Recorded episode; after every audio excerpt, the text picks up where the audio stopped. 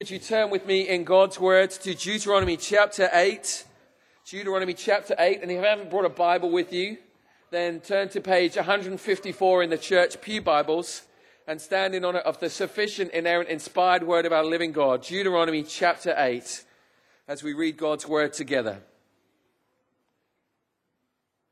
And I remind you as we read these words, it's like hearing the voice of our living God. Deuteronomy chapter 8. The whole commandment that I commanded you today, you shall be careful to do, that you may live and multiply and go and possess the land that the Lord swore to give to your fathers. And you shall remember the whole way that the Lord your God has led you these forty years in the wilderness, that he might humble you, testing you to know what is, what is in your heart, whether you would keep his commandments or not. And he humbled you, and you let your hunger, and he, and let you hunger and fed you with the manna, which you did not know, nor did your fathers know, that he might make you known that the man does not live by bread alone, but man lives by every word that comes from the mouth of the Lord. Your clothing did not wear out on you, and your foot did not swell these forty years. Know then in your heart that as man disciplines his son, the Lord God disciplines you. You should keep his commandments of the Lord your God by walking in his ways and by fearing him. For the Lord your God is bringing you into a good land, a land of brooks, of water, of fountains and springs, flowing out of the valleys and hills, a land of wheat and barley, of vines and fig trees and pomegranates, a land of olive trees and honey, a land in which you will eat bread without uh, scarcity, in which you will lack nothing, a land where, where whose stones are iron and who and out of whose hills you can dig copper. And you shall eat and be full, and you shall bless the Lord your God for the good land he has given you. Take care, lest you forget the Lord your God by not keeping his commandments and his rules and his statutes, which I command you today, lest you have eaten and are full, and have built good houses and live in them. And when your, he- your herds and flocks multiply, and your silver and gold is multiplied, and all that you have is multiplied, then your heart will be lifted, and you forget the Lord your God, who brought you out of the land of Egypt, out of the house of slavery, who led you through the great terrifying wilderness with its fiery serpents and scorpions, and thirsty ground where there was no water, who brought you water out of the flinty rock, who fed you in the wilderness with manna that your fathers did not know, that he might humble you and test you to do, your, to do, to do you good in the end.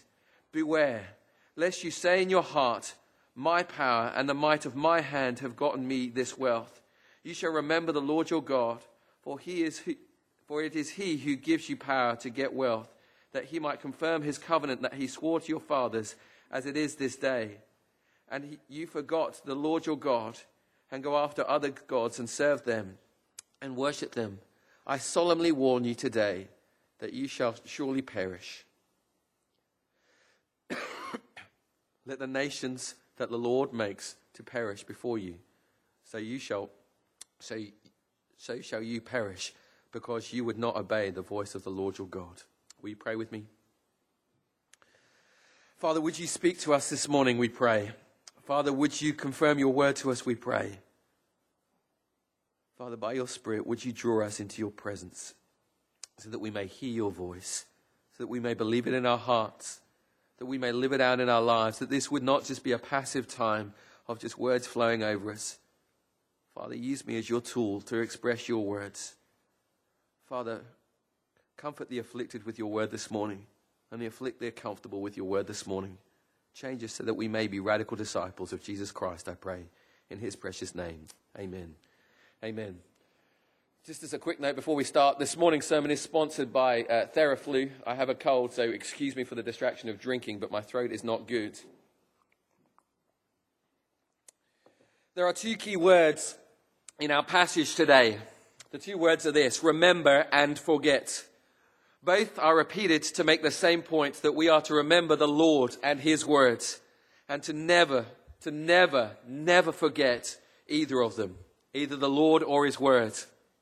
You see, if we read about, the, if what we read about in the Bible is true, if this book that we have open in front of us this morning is truly infallible, if it is truly inspired, if it's truly inerrant, and if it is the word of the living God, if it is this divine special revelation from the Creator to each one of us, the creation, if it is the words of the one who created the whole universe just by speaking, if this is his communication between uh, us, our creator, and him, uh, uh, him, our creator, and us, his creation, then we need to understand that these words, combined with the Holy Spirit, bring to the human soul, they bring to us life.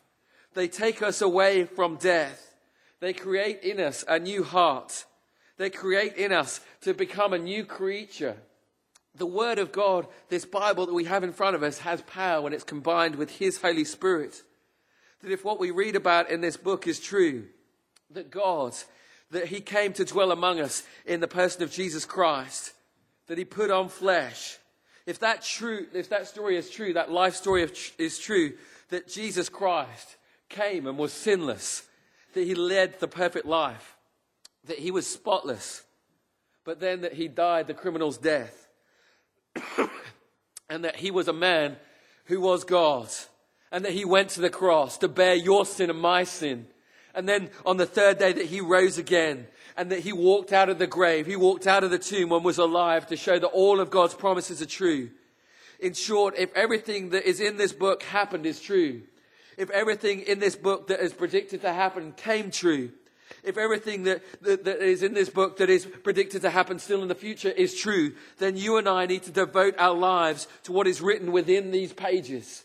We need to devote our lives to studying them, eternalizing the words in our hearts and in our minds and in our souls, making sure that we understand it, and making sure, most importantly, that we share these words with a dying world to stop people from going to hell. Because what's contained within these words are the words of life. And so, what we're going to do is we're going to be spending the next four weeks looking at what, God willing, is going to be made into our core four at Fifth Avenue. That we're going to have at Fifth Avenue uh, uh, our church built on these four truths. And they're not meant to be a slogan or a fancy diagram. What they're meant to be is the essence and the character of who we are as Fifth Avenue Baptist Church. Excuse me. That we will hunger for the Word of God that we will hunger for praying together, praying out loud as well as silently in our prayer closets. That we will hunger for holiness that's going to be seen in evangelism. And that we are going to hunger for fellowship with one another because Jesus says when you love one another, the world will know that you are my disciples.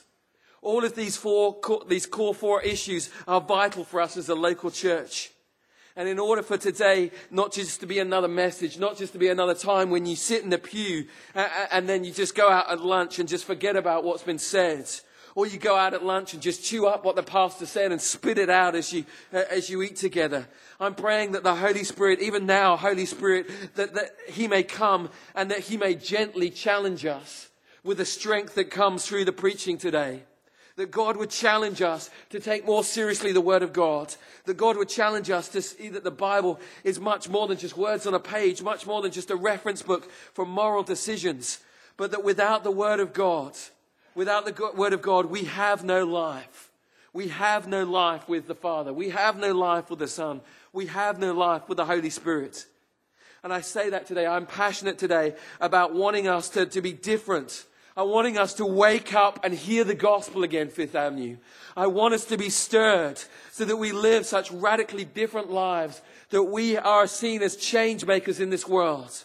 From the youngest to the old in this room, I want us over the next four weeks to have our mindset as who we are as Christians so radically changed that the world would see that we are living as Christ. That we are living as Christ. That we're no longer just a member of another church in Rome, Georgia that we're no longer just part of this cultural Christianity that has no impact on the culture and society around us, but that we would make Jesus Christ our treasure. That we would make Jesus Christ our treasure and that we would engage together as a fellowship week by week in taking the gospel out into a dying world and encouraging one another to treasure Jesus Christ. See, this passage in Deuteronomy 8 is about the chosen people of Israel. And it was originally written to them and the Lord is challenging them directly. He's challenging them to remember Him and not forget Him. and to be careful about that. To be careful about that. In other words, they are to take their time. They are to think about what it means to remember him. They are to take their time and be very cautious not to forget him and to do whatever it takes, whatever it takes, Fifth Avenue, never to forget him, no matter what happens in their walk with the Lord. And that truth to the chosen people today, uh, to the chosen people then, is true of us, the chosen people today. This same truth is for us that we need to be very careful that we remember the Lord God through His Word and that we be very careful never to forget His or His Word, Him or His words. And the way that we do that is by remembering His commandments, by opening the Bible and being fed by every word that comes out of His mouth. We are to be careful with that one idea of remembering God and never forgetting Him. It should be like for us holding a newborn baby holding a newborn baby in our arms, this truth of remembering God and never forgetting Him, that truth should be a, a treasure possession that we are careful with. I don't know if you can ever remember the first time you held a baby, a newborn baby. Uh, but I guarantee you that when you did, the one thing that you did when you held that newborn baby would be the remembrance of being very, very careful as you held that baby in your arms.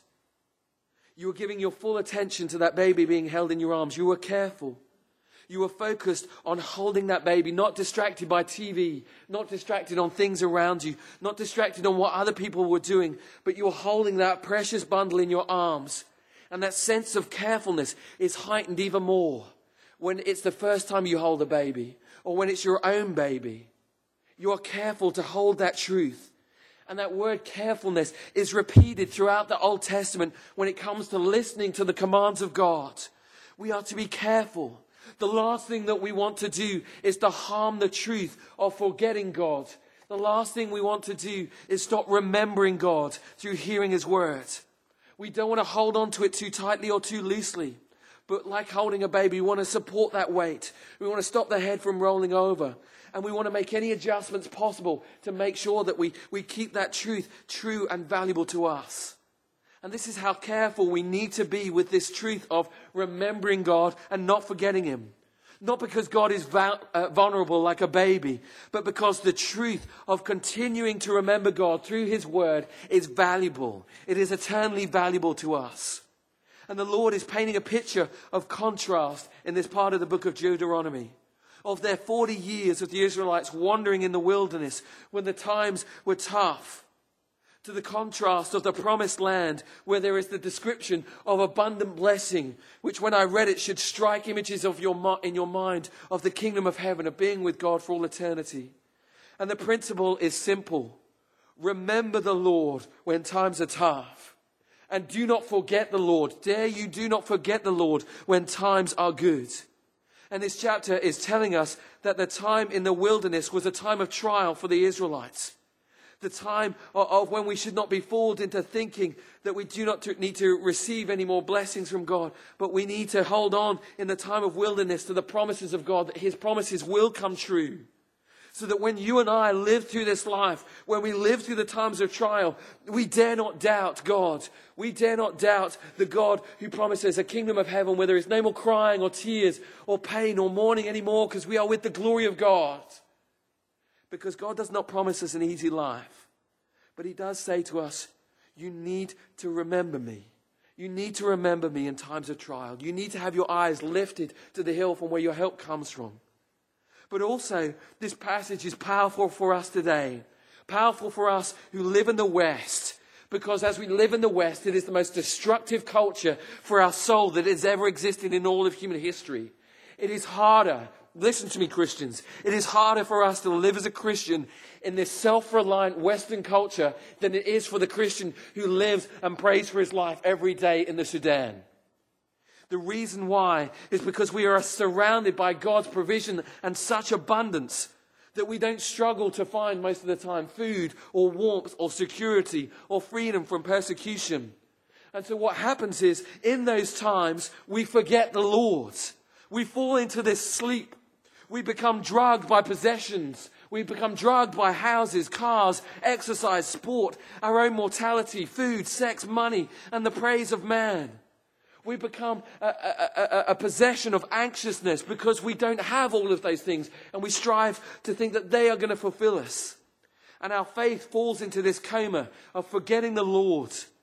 Because when that happens, when that happens, what we see in the churches in the West is there's no sign of the Spirit. That churches become known more for their human actions than they do for the supernatural actions of God. I don't know about you, but I want the reputation of the churches in the West to be known for the actions of the supernatural. Not my actions, not your actions, but God in action. Do you not want that? Do you not want that?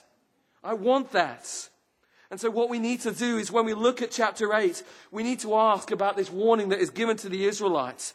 This commandment that is there in verse 1 that is referring to them being ensnared by idols, them being ensnared by the covetousness of, of gold and silver that covers the idols. And Christians, we are never, never to settle for the pleasures of where we are here and now.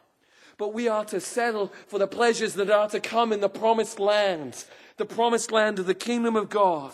We are never ever to forget the God who saved us. We are never to forget the God who provides for us. And we are always to remember the God who is promising us this future hope.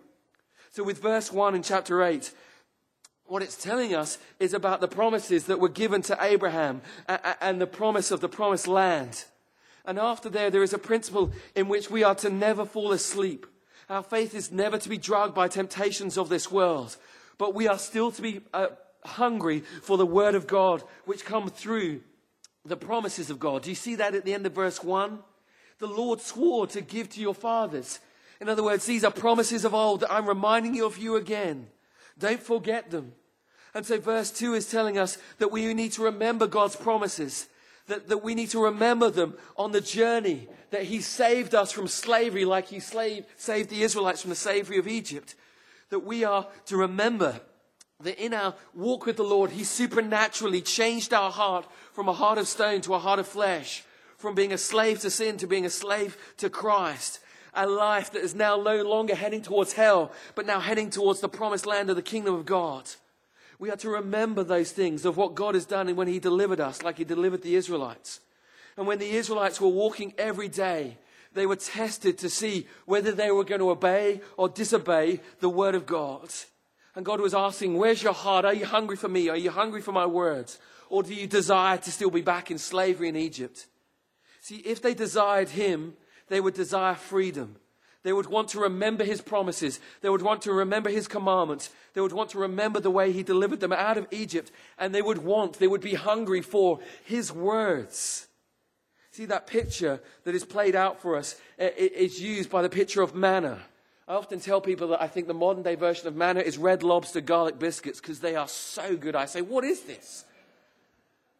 But the food that nobody knew about before, the food that nobody had seen before, nobody could ever produce, a food that could sustain you for no more than one day.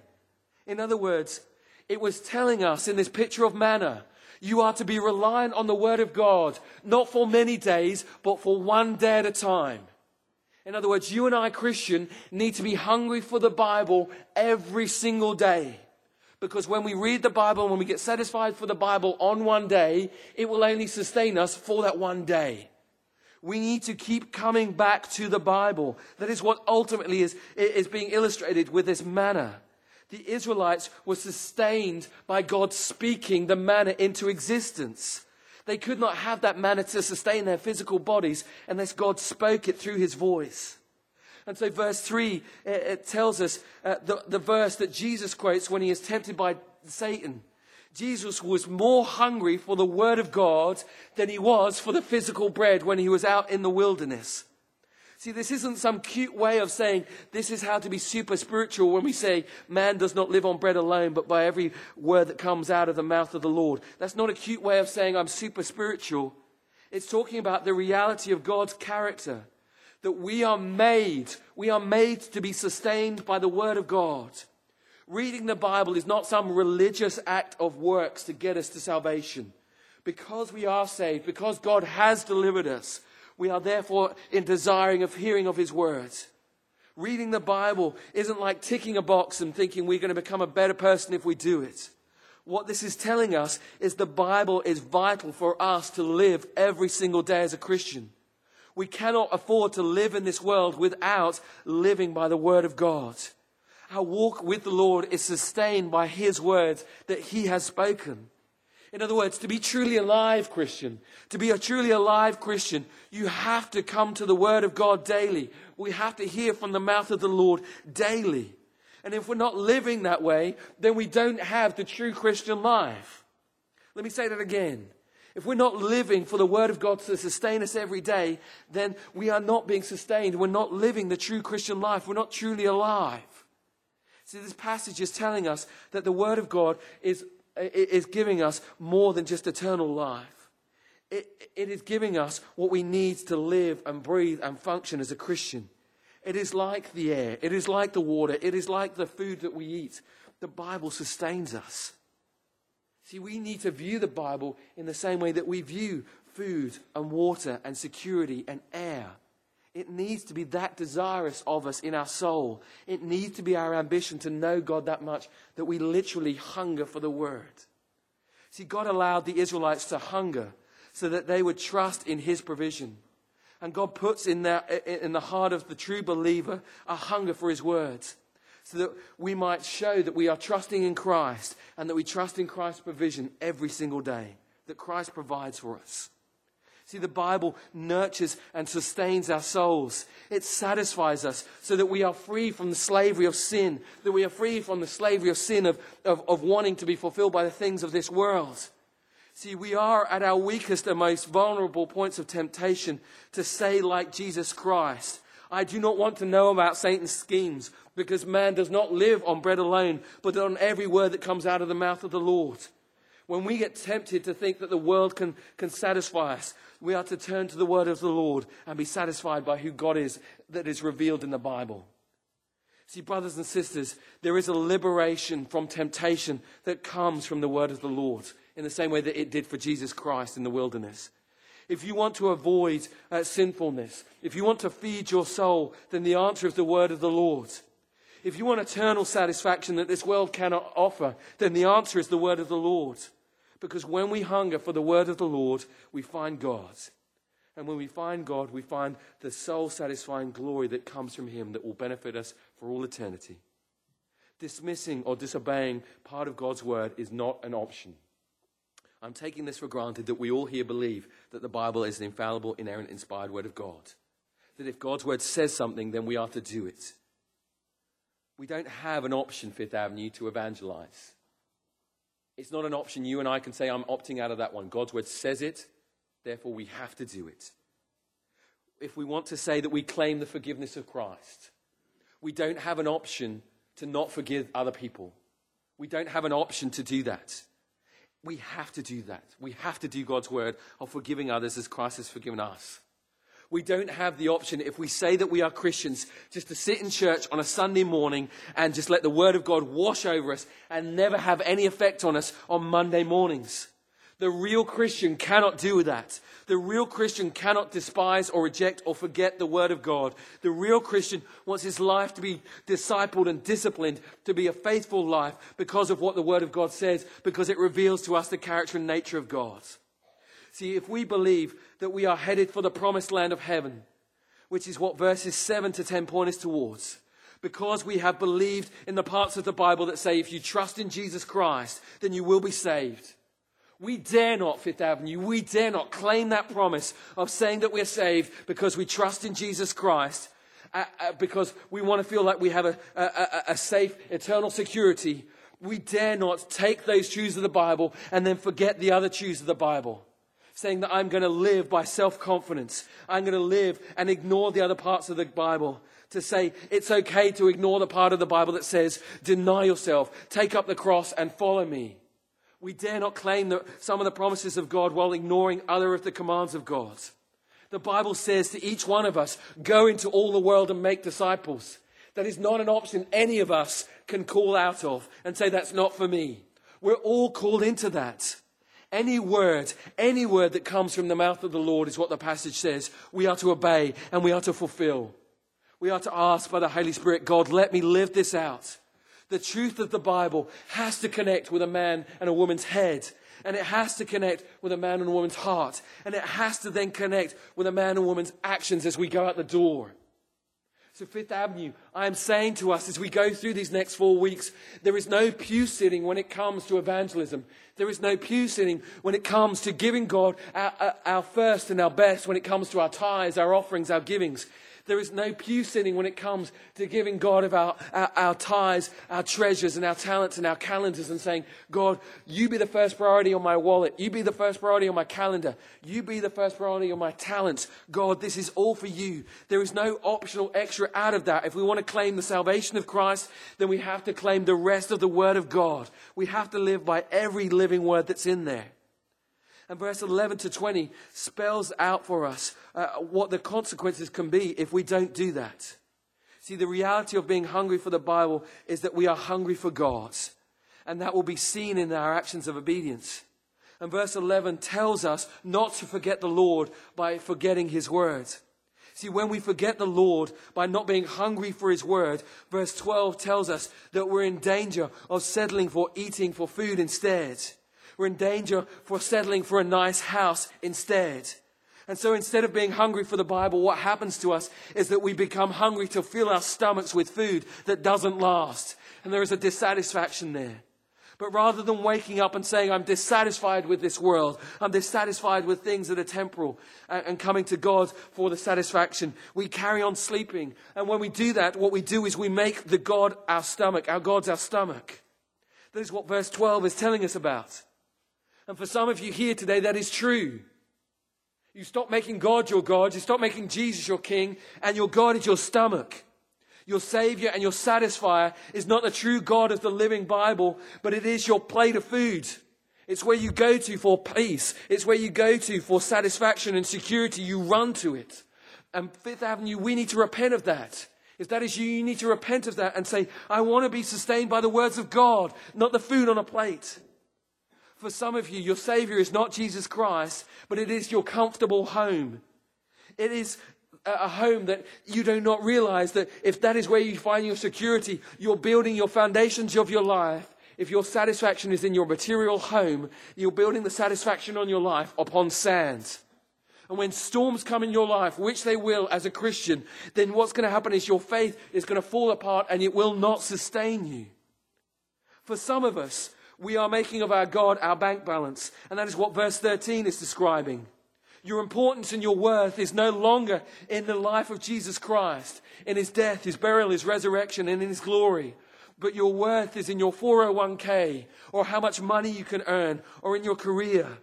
These are the warnings of what happened if we forget the Lord. Look at verses 12 to 14 with me.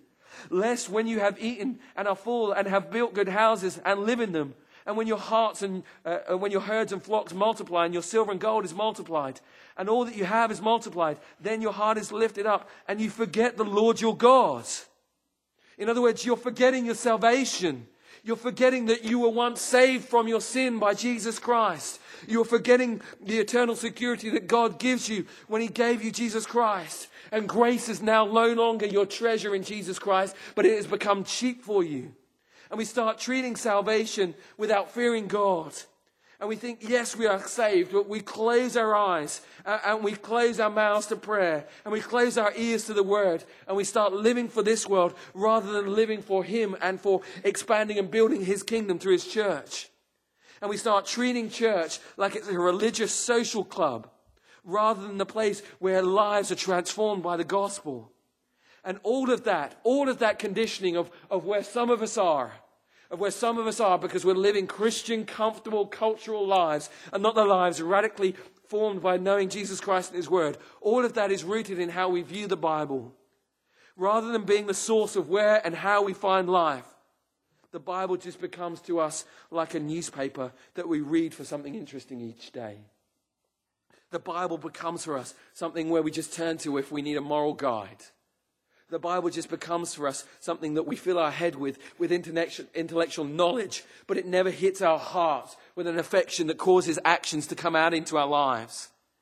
So instead of having men that, whose face shine with the glory of God like Moses and Stephen, what we have in the church in the West, we have faces of men who look glum, who look beaten down. So instead of having the story of salvation, uh, of taking it to a dying world, what we do instead is we keep it to ourselves when we stand in Walmart and we stand in the restaurants and, we, and we're out in public and we literally see people going past us towards the, the place of hell. Because we have forgotten the Lord and we've forgotten to take seriously being hungry for His Word. So instead of faithfully trusting in God to provide for us, we take our money and we hold onto it so tightly, thinking that it will satisfy us. And we make a craving of our flesh rather than the craving of the Spirit for the glory of God. But Fifth Avenue, this is not the way we are meant to be. We are not to take uh, the, the Word of God and forget about it. We are not to take salvation and then forget the Lord and stop remembering His promises. The verses of 17 and 20 are a strong and a stark warning of what will happen to us if we do that. If we think we have anything that God has not allowed us to have, if we think that we have anything good that we don't realize has been a gift from God, then we are not in touch with reality. Do you see the words that it says there in, in verses 18 and 19? It is God who gives us wealth. It is God who gives us security, not you and I, not what we do with our hands and our minds and our actions. It is God that gives us everything good. And look at what happens to the church and the Christian who forgets the, the Lord and forgets the Lord's words. Look what happens in verse 19. Let these words just penetrate into your soul right now. And if you forget the Lord your God and go after other gods and serve them and worship them, I solemnly warn you today that you shall surely perish. There is a warning here in the Bible that if we're not hungry for the Bible, if we're not hungry for the glory of God, if we're not saying all of the Bible and all of God's word are what I want to live by, then look at what it says. If we forget the Lord and we turn to other gods, like how nice our house is, or how much money is in our bank balance, or how much we get satisfied with food, if we start worshipping those things instead of the Lord our God, it questions whether we have salvation in the first place. In fact, it does more than question it, it says that we don't have it and we will perish and Fifth Avenue. I don't want that to happen. I don't want that to happen to any one of us. I don't want us to forget the Lord because we have fallen asleep, because we have come into too much of a comfortable place in our Christian life, and because we have forgotten to be hungry for the Bible. I want Fifth Avenue to be the place that is so radically different from the world that it makes the average churchgoer in Rome, Georgia take up a note and look at us and say, There is something about them that is more Christ like than I've ever seen before. There is something about them that is willing to be sacrificial. And this church that I see in Fifth Avenue, not for the sake of our name, but for the glory of God, uh, takes mission seriously. And they're not running away from being willing to lay down their life for the cross, lay down their life for the sake of the gospel. That our lives become counted as nothing in comparison to the glory of knowing Jesus just that little bit more. That we would be willing to die just to know in our soul Jesus just that little bit more that we would be willing to be a martyr for the sake of the gospel if it meant somebody else knows Jesus just that little bit more, if it takes the gospel out to somewhere like India and when you could get threatened for your life. And we need to be the church who has people in it that says, I'm willing to die for my faith. We need to have people in Fifth Avenue who say, I want to live dangerously for Jesus. I want to lead my family in prayer. I want to lead my family in reading the Bible. I want to lead my family in being so strong in the Lord that nothing of Satan can come and attack it and destroy this family. I want to see men in this church who cherish their wives like Christ cherished the church. I want the men in this church to be so much of a good example of what it means to love Jesus Christ that other men look around and go, they know how to treat their wives. And other ladies go, I wish my husband loved me like Christ, like that man does. I want us to be so attractive to the dying world that they see Jesus Christ, that they cherish and want to know the gospel that we have. I want men that are more interested in knowing Jesus Christ than they are about the daily things of money or sport or anything that becomes more important than God. I want us to have men and women in this church that hunger for the Bible every single day because they want to know God more and they want to share the glory of God more. We don't just want to be a church that in one generation, two generations, nobody ever knew anything about because we never did anything for Jesus, because we never remembered the God of the Bible who saved us. We never remembered the gratefulness of His grace given to us, that He gives us every good thing, because we never have our souls stirred by being hungry for the Bible. I want us to be so entrenched in the gospel because we treasure Jesus, because we remember him, because we remember his words, his living word, that we are so hungry that we go out and are changed Fifth Avenue. I don't want us anymore to, to simply say that we do evangelism. I want us to do evangelism. I want to see people coming to know Jesus Christ. I want to see men and women in this church saying, I want to go and disciple somebody. I want to disciple them and open the word with them and, and see them grow in their strength and knowledge of Christ. I want to see anything that is not the gospel be thrown to the curb and never, ever be a distraction to us when it comes to preaching the Bible and seeing God being lifted up here in this place. I want to forget any gossip, any bitterness, anything of our history. I don't want to see Fifth Avenue be a church when the glory of God is raised up and seen in this place. So that people, rather than being satisfied with thinking that church is just about Sunday and church is just about having a moral code, that they see us sacrificing our lives for Christ. They see us sacrificing every good gift that He has given us for Christ so that people are saved. We live in a community where there is only about 15,000 at best going to church on a Sunday. And most of those are people, God forgive me if I'm wrong, but are just warming the pew and they have no living relationship with God. There is no radical relationship that looks like the life of the, the apostles and the men of the Bible. When that happens, it is just death defyingly sleepy for the church. The church has fallen into a coma. We need to wake up. We need to wake up and open the Word of God and be hungry for it. We need to wake up and be hungry to know the God in the Bible. I'm going to pray um, that Satan doesn't snatch this word away from us this morning. I'm going to ask the, the deacons to come up and be ready for counsel with anybody that wants counsel. I want us each here this morning to be so moved by the Holy Spirit, if it's God's will, not because of me, but because of God that we would be moved to say, I want my life to be different. I want my life to look like the people in the Bible who live for Jesus.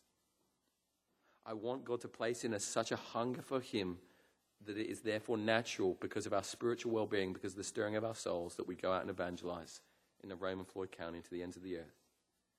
If you want to come up and talk to me about what it means to join this church, if you want to come up and talk to me about what it means to really be a Christian that lives this way, then I'll happily talk to you about being discipled. I'm going to ask Chip to come up and lead us in singing. I'm going to ask the, the, the deacons to come up and, and be ready for counsel. Lady, if you want to pray with another lady, then find somebody you trust and talk with them. Before Chip sings, I'm going to ask that we be quiet. I'm going to pray, and then we're going to sing. Let's just spend a moment in quiet.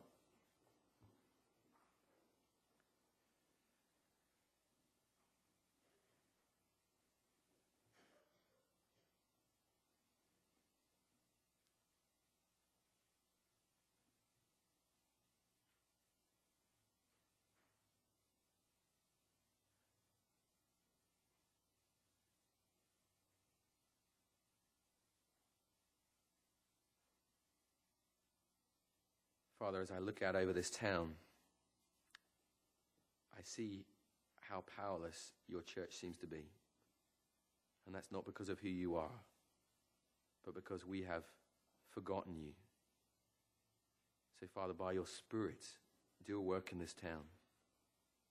Draw us to remember you. Draw us to remember your words. Draw us to remember your salvation, your promises, the way that you delivered us that we would never ever take for granted the grace that you've given us to save us.